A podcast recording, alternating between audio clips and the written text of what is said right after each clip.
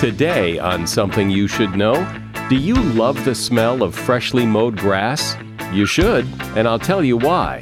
Then, how to make significant and lasting behavior changes. You don't change your behavior by taking control of your behavior. You change it by taking control of the things that control your behavior. And there are many things that do, many things that shape it. And if you're unconscious of them, then you're out of control. Plus, have you ever noticed that cocktail parties get louder and louder the more people drink alcohol? I'll tell you why that is. And how to learn anything new in a meaningful and lasting way. There's real value as we try to learn new things of kind of pushing ourselves past the point of knowing. Uh, in other words, it's not just barely learn the material, but keep reinforcing it, whatever that is. Um, but this idea of practice, practice, practice. All this today on Something You Should Know. Microsoft Teams is helping a bicycle company reinvent the way that they work. We make low maintenance bicycles for everyday riders. Once the pandemic hit, we had nobody coming into the showroom. So we started doing virtual visits via Microsoft Teams. We're able to see two or threefold the amount of customers we used to be able to see. All of a sudden, we could open up our showroom to customers around the world. I really think it's going to set a standard for retail moving forward. Learn more at Microsoft.com/Teams. Something you should know.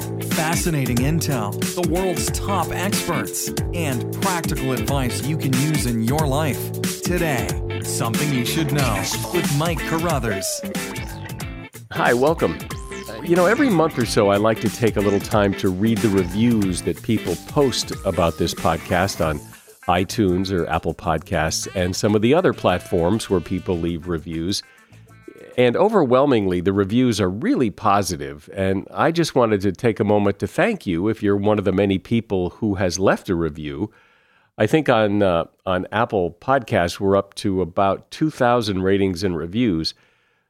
I realize it takes time to sit down and write a review, and I just want to let you know that it is very much appreciated by everyone who works hard here to produce this podcast. First up today, I have always loved the smell of freshly mowed grass. And it turns out that's a good thing. The next time you drive past someone who's mowing the lawn, you might want to slow down and open the windows. Get as much of that fresh cut grass aroma as you can.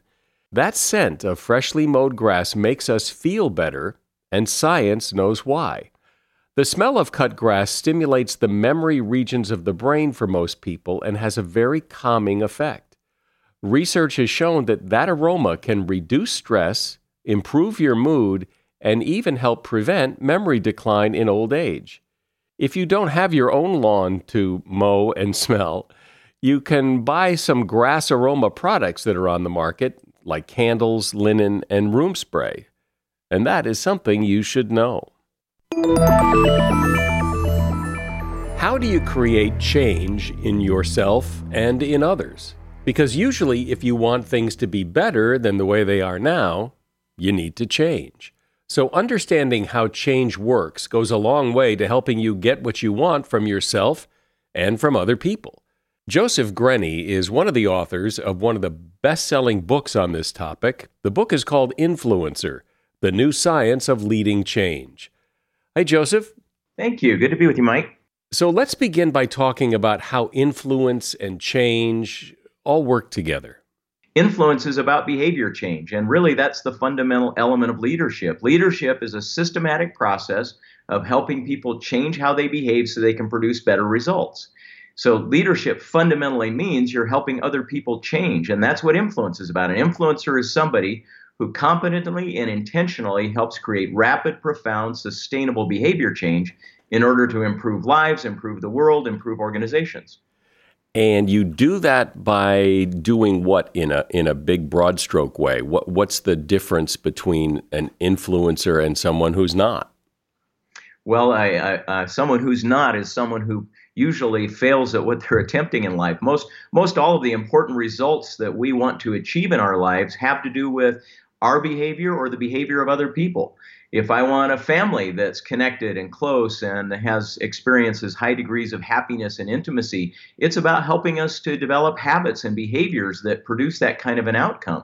If I have an organization or if I'm a manager where I'm trying to produce some result, usually I depend and rely on other people as well. So being able to understand two things is essential to being an influencer really all of social science, all of influence comes down to answering two questions. Number one is, why are people doing what they're doing? And number two is, how can I help them change?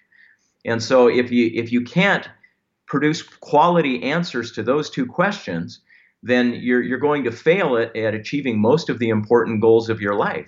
Well, but it's conventional wisdom. A lot of people believe that in essence people don't change and that expecting people to change or trying to get people to change is typically going to lead to disappointment. Yeah, anybody who says that hasn't been paying attention for the last 30 years. So, if you look at our world, behavior has been changing profoundly. Social attitudes, political attitudes, uh, technology related behaviors, addiction related behaviors, we're changing. We just aren't always changing in the direction that you and I wish. So behavior can change. The, the question is are the good guys or the bad guys winning? So we, we aren't changing. For example, we, we talk about an obesity epidemic. You know, people are eating differently. People are not taking care of their bodies in the same way they did 30 or 40 years ago. Is that because the species changed? Well, no. It's because there are a constellation of sources of influence that are shaping new behaviors. Now the question is, are those influences the ones that you want, or are they not the ones that they that you want? Are they aligning with where you'd like to be heading in your life or not? So, unless we become conscious of what's shaping our behavior, then we end up behaving in ways that we don't intend.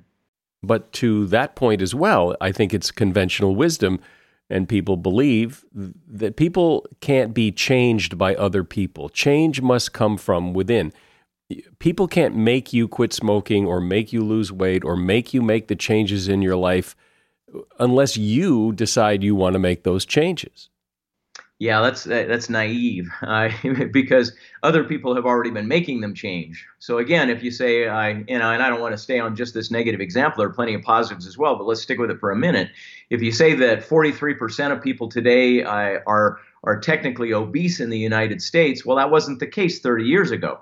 So did suddenly all of the people today wake up and say, I choose to become obese? Well, no, they didn't. There are a variety of kinds of influences in our world that have evolved over the past 30 years that are inducing us to behave in ways that we don't intend. Most of what influences our behavior is outside of our awareness. Those who are the most influential are the ones that become conscious of those things that are influencing their behavior and take control of those things.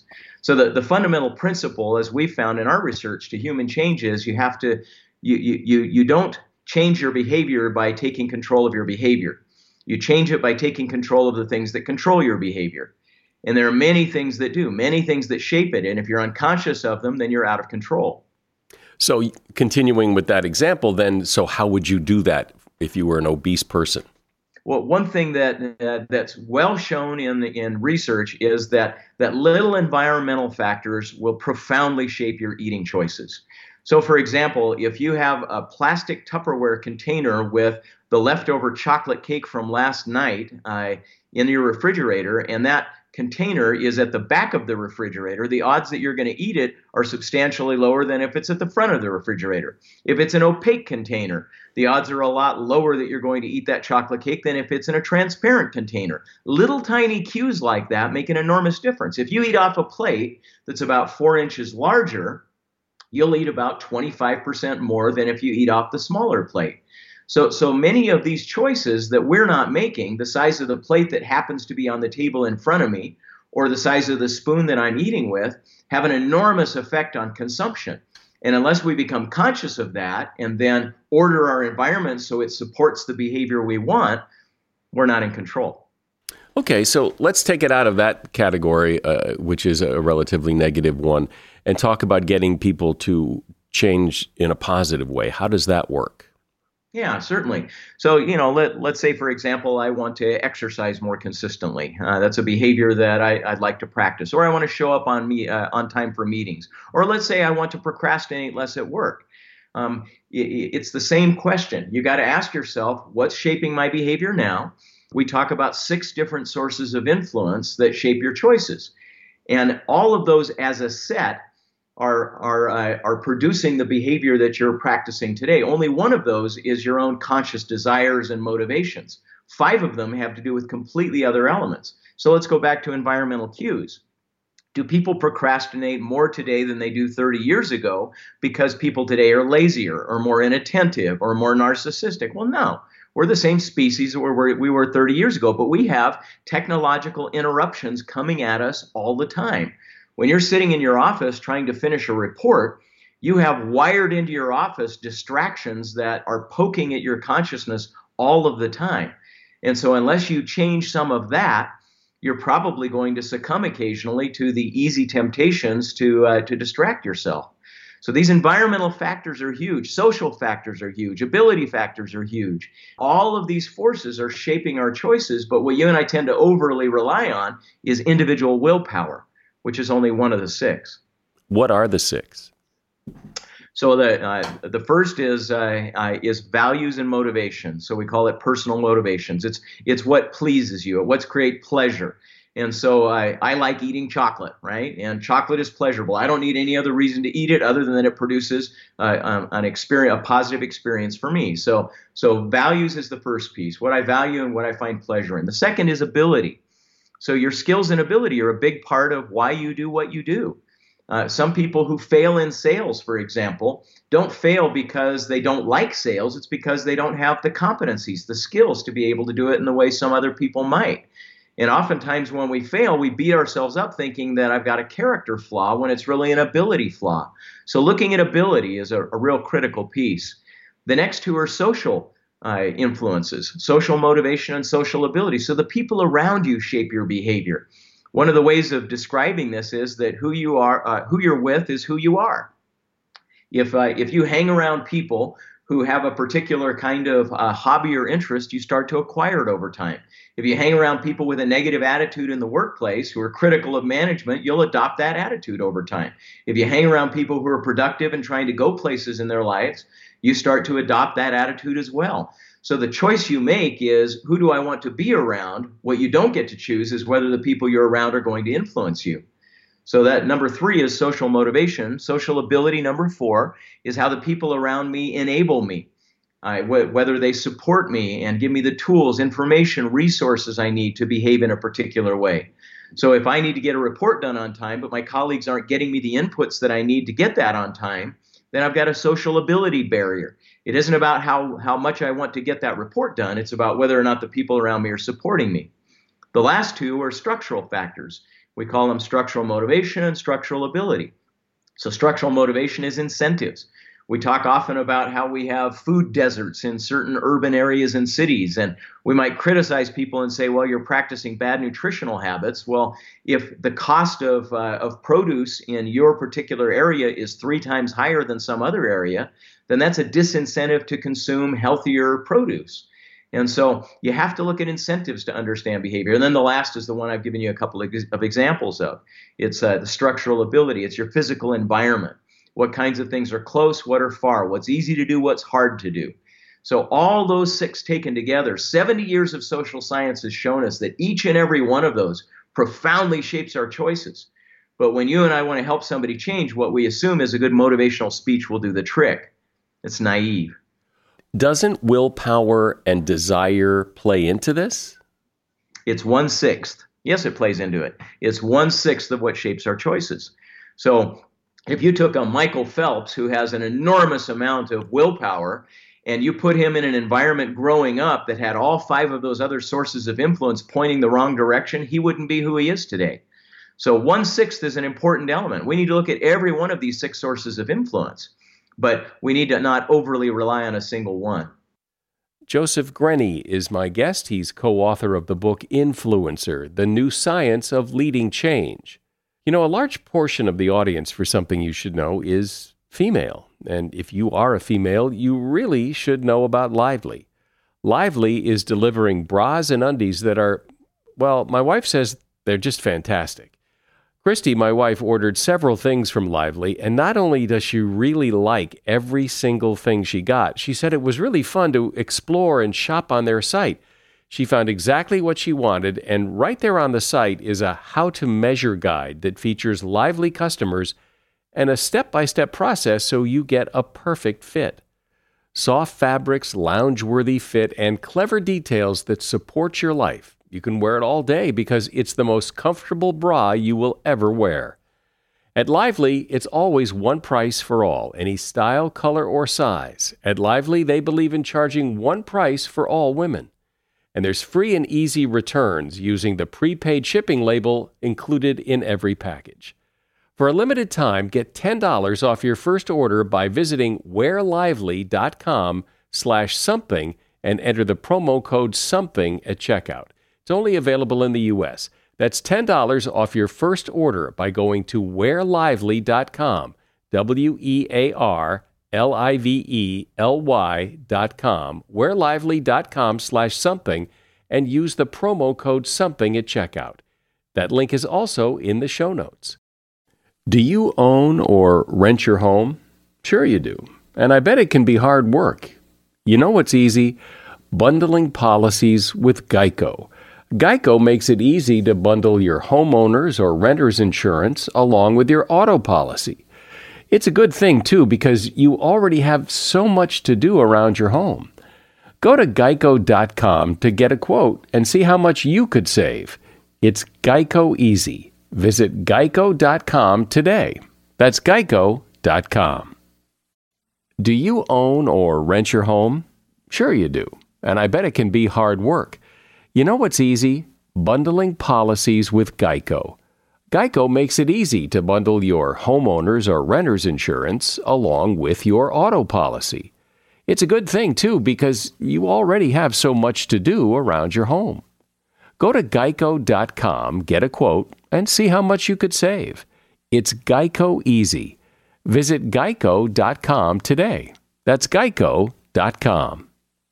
So, Joseph, even with all you're talking about, doesn't any change start with wanting to make a change. Oh, of course.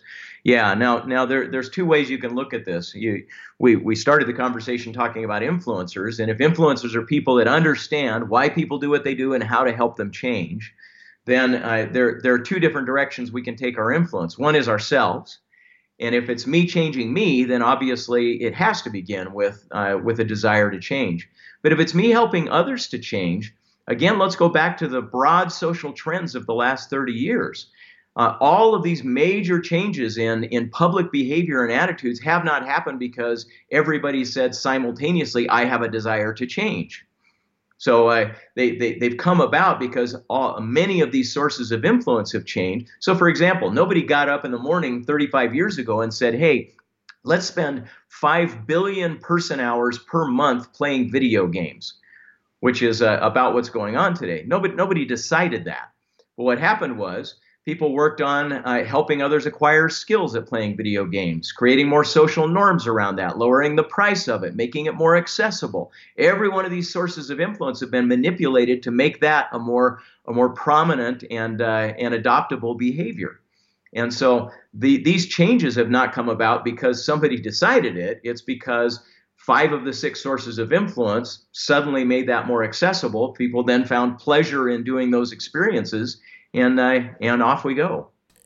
Which would imply that those those things, those five things that or six things that happen happen, and there isn't a whole lot you can do to stop them. You just have to adapt to them. Uh, yeah, you, yeah, that's exactly right. So now let's go back to me influencing myself. So let's say I look at it and I say, you know what, you know, me me spending 48 hours a week uh, playing uh, World of Warcraft is not getting me where I want to be in my life. Let's say, for example, I came to that conclusion. How do I change this?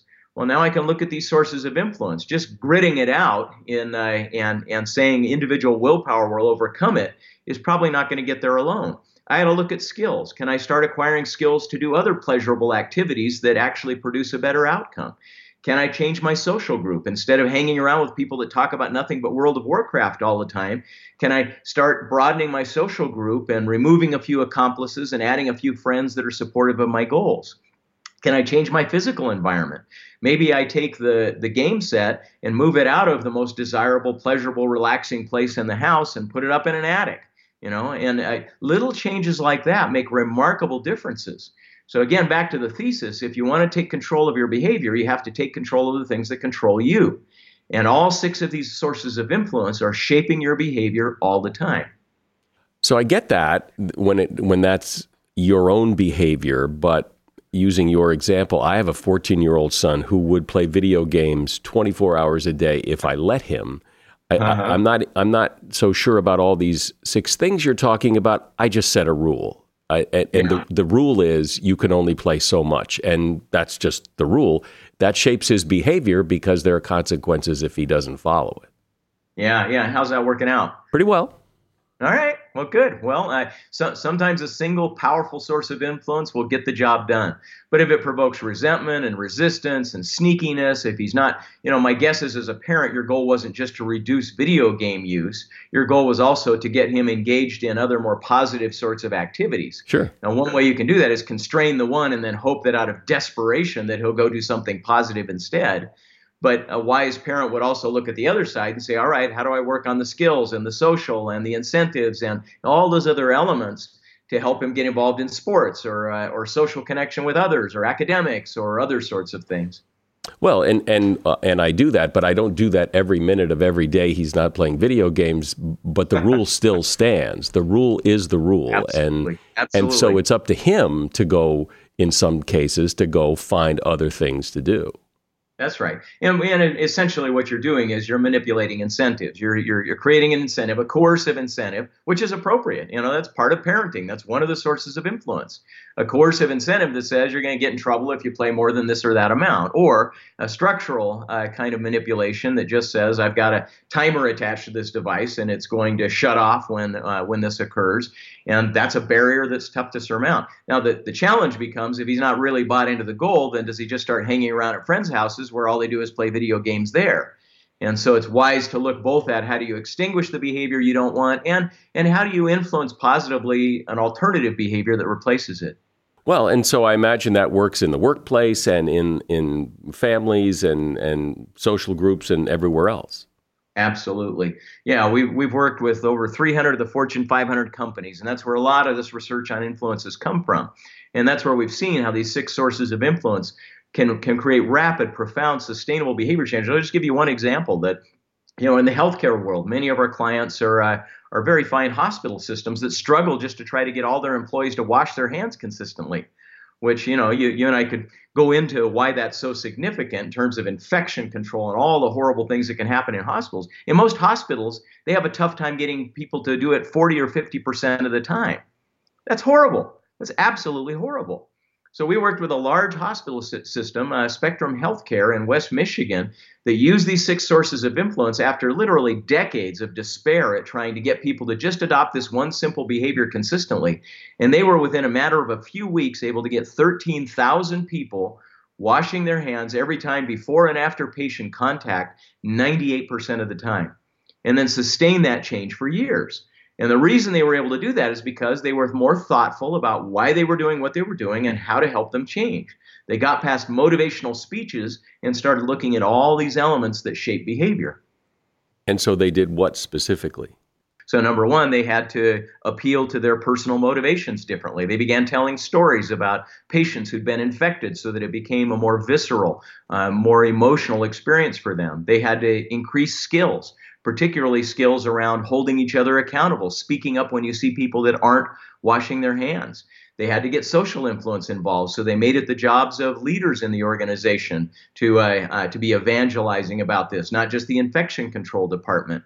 They had to increase access, so they made sure that they had Purell dispensers uh, at every different access point, so and that those were uh, th- those were recharged on a regular basis. They changed incentives as well. They made it so that people were rewarded for compliance, and a department that was keeping compliance high was uh, was recognized. So every one of these elements had to be addressed simultaneously. What you and I tend to do periodically is when we want to create a change, we'll manipulate one of these sources of influence. And then when change doesn't happen, we get discouraged and quit. And then maybe try a different one. What the social sciences tell us is that all six are operating on us all the time. And so, if you address all six simultaneously, you're far more likely to see rapid, profound, sustainable behavior change. Right. Well, I can imagine uh, just as you described it, uh, someone saying, okay, well, we've now put hand sanitizers in every 10 feet, and so that should solve the problem. When what you're saying is, in fact, that's just one sixth of solving the problem. You, you've summarized it perfectly. That's exactly the point. Doesn't it make you wonder, though, that when when there is a societal change like the obesity rate or something like that, that, that it, it's almost hard to imagine that these six six things have conspired together somehow, have all come together somehow to create this problem. Yeah, it's uh, and, and, oftentimes on the other side of it, there are incentives. So I used the video game example a little while ago. F- folks in the video game design industry are are are shrewd social scientists. Uh, we, we, we didn't start creating this mass adoption of video game behavior across the entire planet by accident. Uh, in fact, game designers uh, intentionally use the phrase addiction. They want they want to create an addictive experience. And addiction essentially means that all six of these sources of influence are lined up so that the path of least resistance is to come home from work, plop down on my couch, and turn that back on again. And so it's it's wired into that. The question is, can the rest of us be more conscious agents in our own lives by being aware of what's being done to us? lastly, where do you begin this process? Where do you, how do you, I mean, you've got these six things and they're all working together. And so if you want to uh, approach a change or uh, uh, uh, get someone else to change or a group of people to change, what's step one, two, and three? So the, the, the first step before you're going to take on any influence problem is just to decide why, we, why do you want to do it? And so the, the, the one thing that influencers do better than the rest of us is they're far more clear on what they want to create and how they'll know whether they've created it. You know, what, what, what is going to be evidence that I've succeeded in this?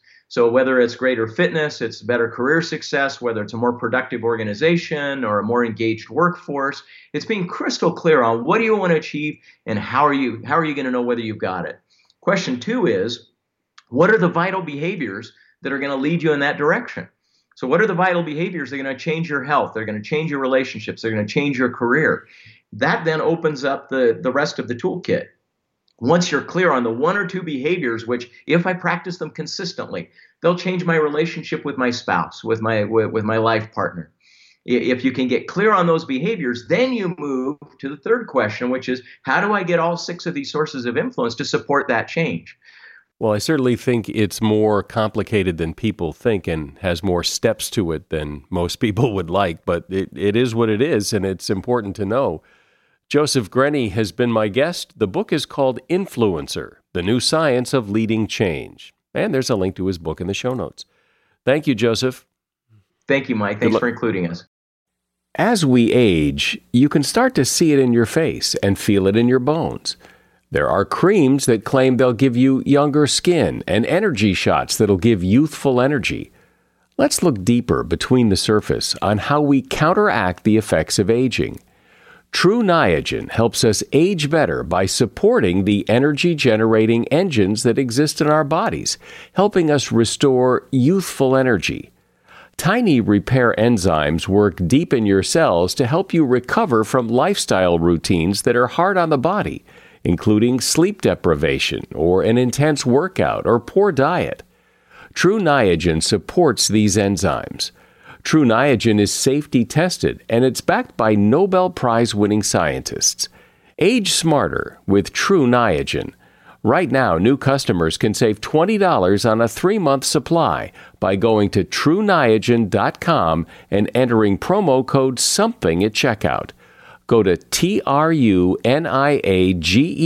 dot com and enter the promo code SOMETHING at checkout to save $20 on your first three-month supply.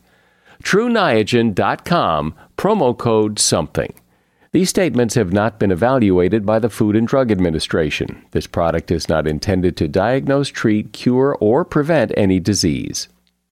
You've likely heard me mention and recommend the Jordan Harbinger Show podcast before. And the reason I mention it is well, yes, Jordan advertises his show here, and he does that for strategic reasons. You see, people who like this podcast are bound to like his podcast.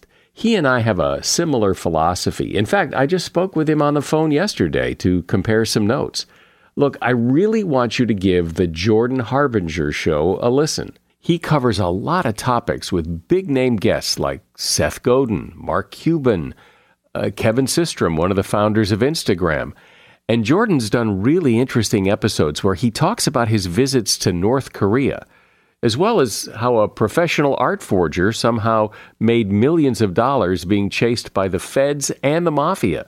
So, as you see, there's a lot of variety, but one constant is Jordan's ability to pull useful pieces of advice from his guests. I promise you'll find something useful that you can apply in your life in every episode of Jordan's podcast. I enjoy the Jordan Harbinger show, and, and I'm not saying that because he's advertising. It really is good. Search for the Jordan Harbinger show. That's H A R B as in boy, I N as in Nancy, G E R. The Jordan Harbinger show on Apple Podcasts, Spotify, or wherever you listen to podcasts.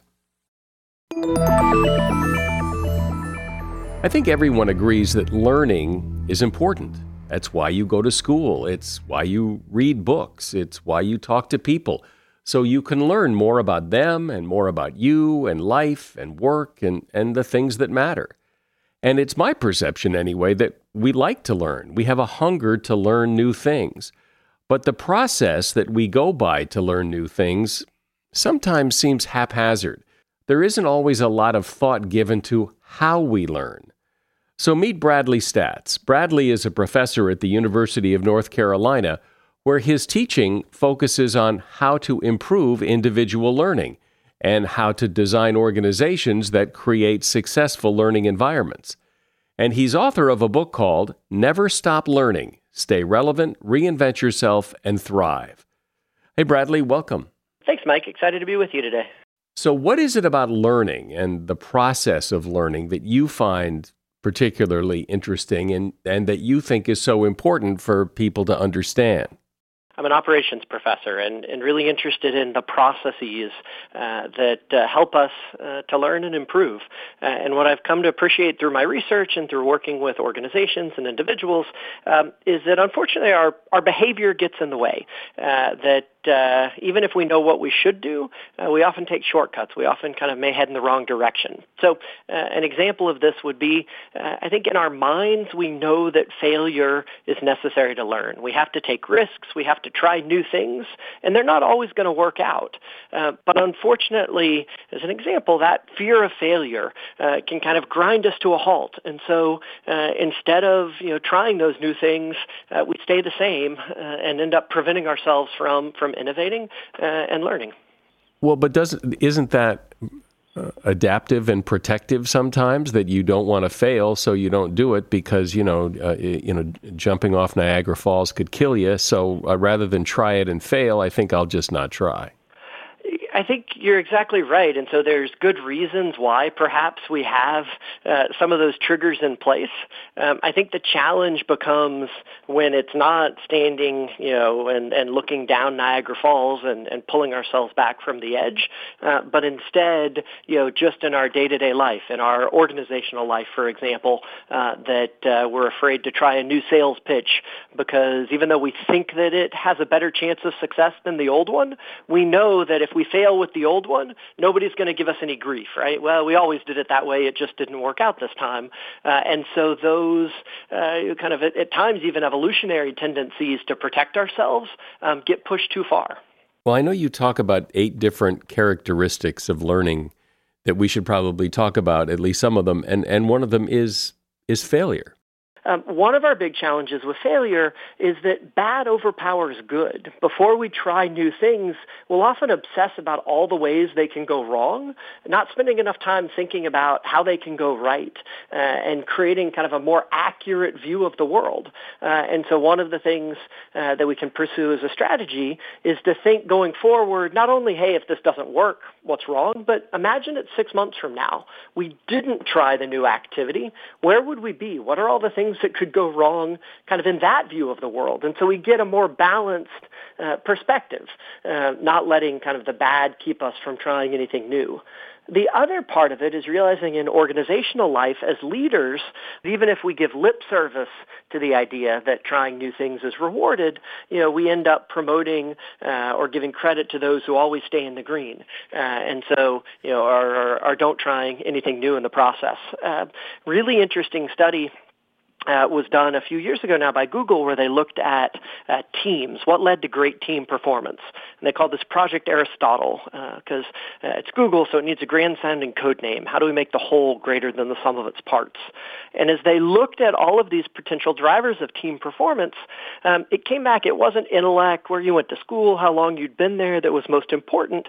As a leader, um, it was actually the behavior, and it was a particular behavior around creating an environment environment where people were comfortable trying those new things and willing to take those risks. And so appreciating that, you know, when we think about failure, we have a big impact on those around us and their comfort with these things. I think that people have a sense that because we've heard, you know, what doesn't kill you makes you stronger, that when you fail, right. you, you, you've learned a lesson. Do we learn from failure? Are we good at learning from failure? Yeah, that's a really interesting point. Um, you know, and, and, unfortunately, oftentimes the answer is no. So there's a really interesting element that's been studied in how we make decisions um, called the fundamental attribution error. This research concept has big implications for how we live our lives. Uh, what it says is, hey, anytime you try something new, um, you know, the outcome we get is going to be a mix of the individual, kind of how hard you worked, how talented you are, um, as well as the situation. Kind of think of it as how lucky you got. Um, now, the struggle is we evaluate ourselves differently than we evaluate others. Um, so what do I mean by that? That when something goes wrong for someone else, when they fail, we tend to assume, oh, it was them. It wasn't the situation. It's not they got unlucky. It's just, mm, Brad should have tried a little bit harder. On the other hand, when we fail ourselves, we tend to blame the situation. It's not, oh, you know, a little more preparation and I could have won the deal. It was, oh, they were always going to go with the competitor. Um, they just liked them more. There was nothing I could do. And so that actually has, you know, a big impact on our own learning from failure. Um, with some colleagues, I did a study looking at uh, cardiac surgeons. Um, so folks, right, doing procedures on the heart. And in this data, what we saw was that the surgeons actually learned learned pretty well from the failures of others, um, but when it came to their own failures, they didn't learn. And so one of the things we have to recognize is when things go wrong, you know, yes, we need to protect ourselves and we need to recognize that failure is a part of the process, but we also have to be willing to ask the question, hey, what could I have done differently here? What do I need to improve next time to make sure that potential learning doesn't go uncaptured? That's a really interesting point that we learn better from f- the failure of others than from ourselves because there's that self protection mechanism of, you know, it wasn't my fault.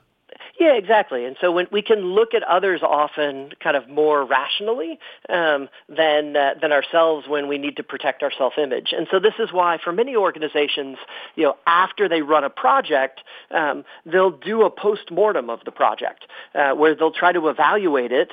Uh, but with that post-mortem, it's not about blame. It's about, you know, frequently led by an outside person. Hey, let's just go through the things that went well, the things that we need to improve upon so we can separate that that out from kind of the self-worth aspect um, of the of the process.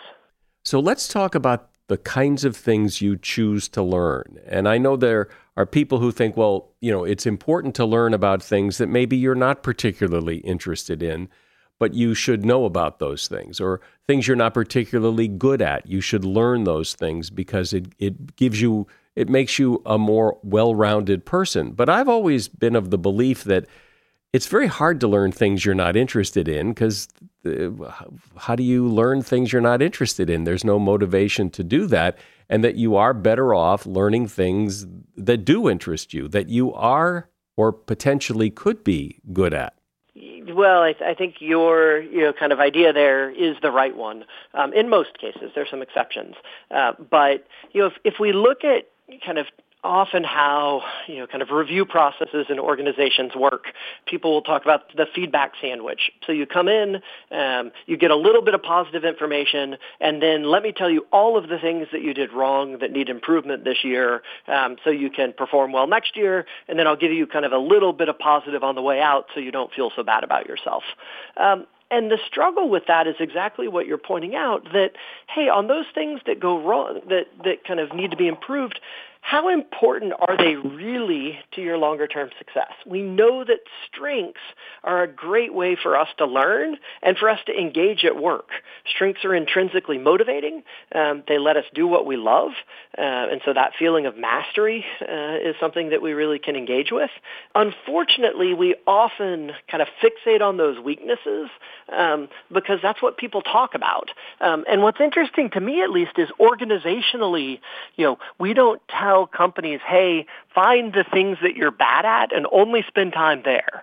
The standard advice and strategy says, hey, find uh, kind of your, your core competencies, find those differentiators and really play to those differentiators. And so from a development and learning standpoint, there's a chance to sort of move the lens. Uh, instead of just fixating on what you're wrong or what's going wrong, think about how can we further develop what's going right? How can we differentiate ourselves as an individual by really playing to our own brand. Now, the one caveat I should throw out there is that there are times that a weakness, you know, might be uh, kind of critical to what we're trying to accomplish. And so if, if that's the world that we're in, then we have a decision to make. We either have to kind of look at that and say, well, I'm not going to do that, so I need to pick, you know, something else to run at. Or probably more likely, um, it might be a critical weakness that actually deserves a little bit of attention. But I think what's so interesting about strengths and, and where we're starting to see organizations move is, hey, by letting people do what they love, by what they're good at, um, then, you know, they love coming to work, they engage with work, um, they perform at higher levels, and we as an organization can have greater success too. Where's the sweet spot when you're trying to learn something? That you, you know the tendency is that you just keep hammering away at it hammering away at it but I imagine that there is also benefit in walking away from it uh, for a while as well. So, how, how, what's the equation there? Yeah, it's a great question. Um, you know, I, I think it is something that you know, we are still learning. I mean, one of the things um, that I love about being a scholar in this space um, is that it brings a lot of disciplines together, you know, and one of which is neuroscience. As we're able to get better mappings of the brain, we can understand kind of the plasticity of the human brain. Um, you know, one of the things that has come out of neuroscience is uh, that we see the brain can change all throughout life. Uh, and so kind of the perspective of you cannot teach an old dog new tricks um, is wrong. You can. It's just the old dog has to be willing to learn. So recently there's been research looking at, at this question. And from a brain standpoint, what it seems to suggest is um, there's real value as we try to learn new things of kind of pushing ourselves past the point of uh, of knowing. Uh, in other words, it's not just barely learn the material, but keep reinforcing it, whatever that is, whether it's more scholarly material, whether it's learning a sales process, um, but this idea of practice, practice, practice. Um, and so I think that, you know, while we equate practice to maybe a school test we took as a kid or our athletic competitions, we don't equate that nearly as much um, in our organizational environments. Now, with that being said, um, while we need to push through that practice, you know, there is, to your point, hey, it's just not working for me, right? Um, I can't get there now. Um, and so, you know, it would be, I wish I could write a pure equation for you of, you know, well, if you put in 13.7 hours and et cetera, and at least as best I can tell, that doesn't exist yet.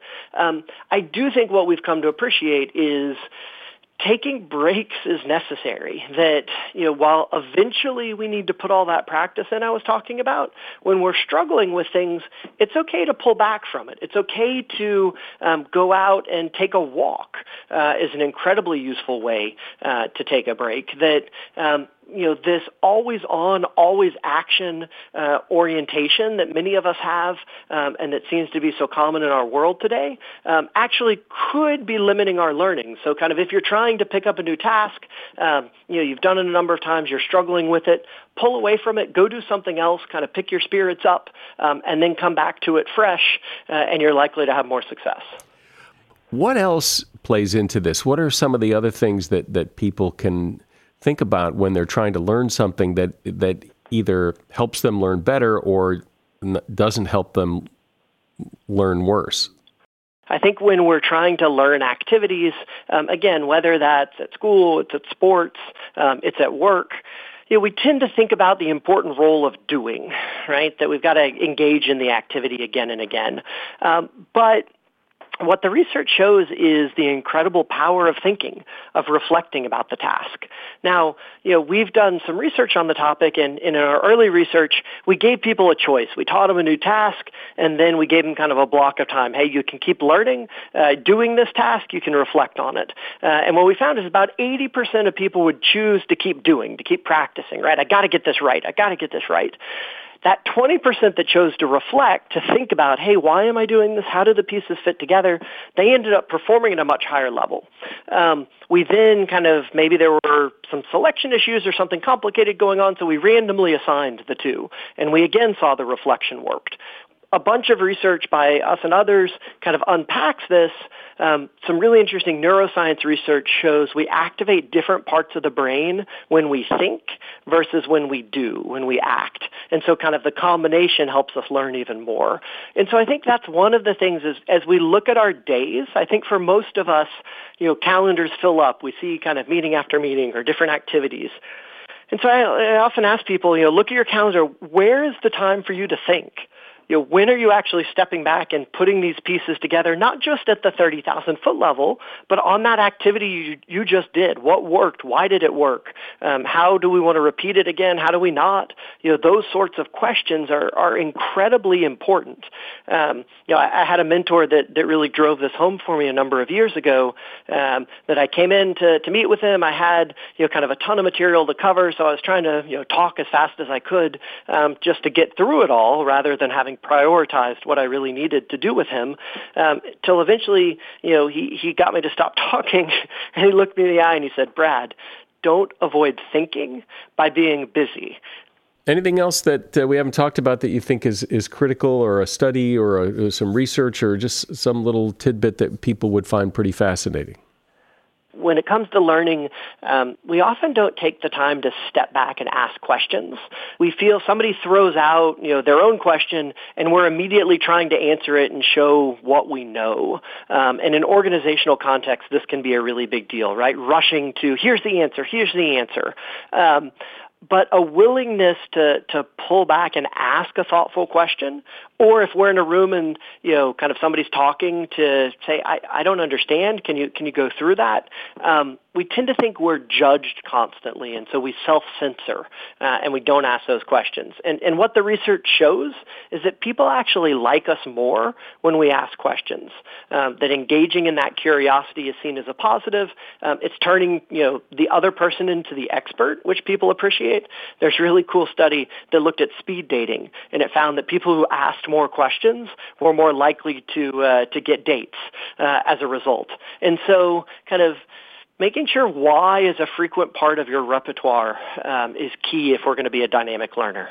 Wow, that every school kid should hear that because how many times in school uh, uh do kids, did you, did I, yep. not ask a question for fear of looking stupid or you know, not wanting to take up time or whatever. And what you just said blows that thinking out of the out of the park. Yeah, absolutely. And and you know, being willing to ask that question can really spark new ideas. I love the example uh, of Edwin Land, the founder of Polaroid, uh, the story of his daughter on vacation asking, you know, Dad, uh, why can't I see the picture immediately? And a simple childlike question there, um, instead of getting you know a dad answer because you can't because I said so. You know, Edwin Land, uh, founder of you know the great filter company of the world, uh, looks at this and says, huh, you know why can't you? Why can't we invent instant photography and then it's off to the races creating, you know, multi-billion dollar business in an entirely new way uh, that uh, consumers get to see the world? Well, it's really interesting when you think about, you know, why we learn, what we learn, how we learn, and that there is some real science to it that can can help us learn better. Bradley Staats has been my guest. The name of his book is Never Stop Learning. Stay relevant, reinvent yourself, and thrive. And there's a link to his book in the show notes. Thanks, Bradley. Yeah, thank you much. I appreciate it as well. There's something I've noticed, and I'm sure you've noticed this too. You get a group of people together at a party and they start drinking. And the more they drink, the louder the party gets. Why is that? Well, there's actually a scientific explanation. Studies by ear, nose, and throat experts have found that after drinking two or more alcoholic drinks, the membranes in your ears begin to constrict and interfere with your hearing. Since you can't hear as well, you talk louder. While moderate alcohol hearing loss is temporary, it can last up to 16 hours. Previous studies have found that steady or heavy drinkers can suffer permanent hearing loss due to the damage to the hearing region of the brain. And that's the podcast today. I'm Mike Carruthers. Thanks for listening to Something You Should Know.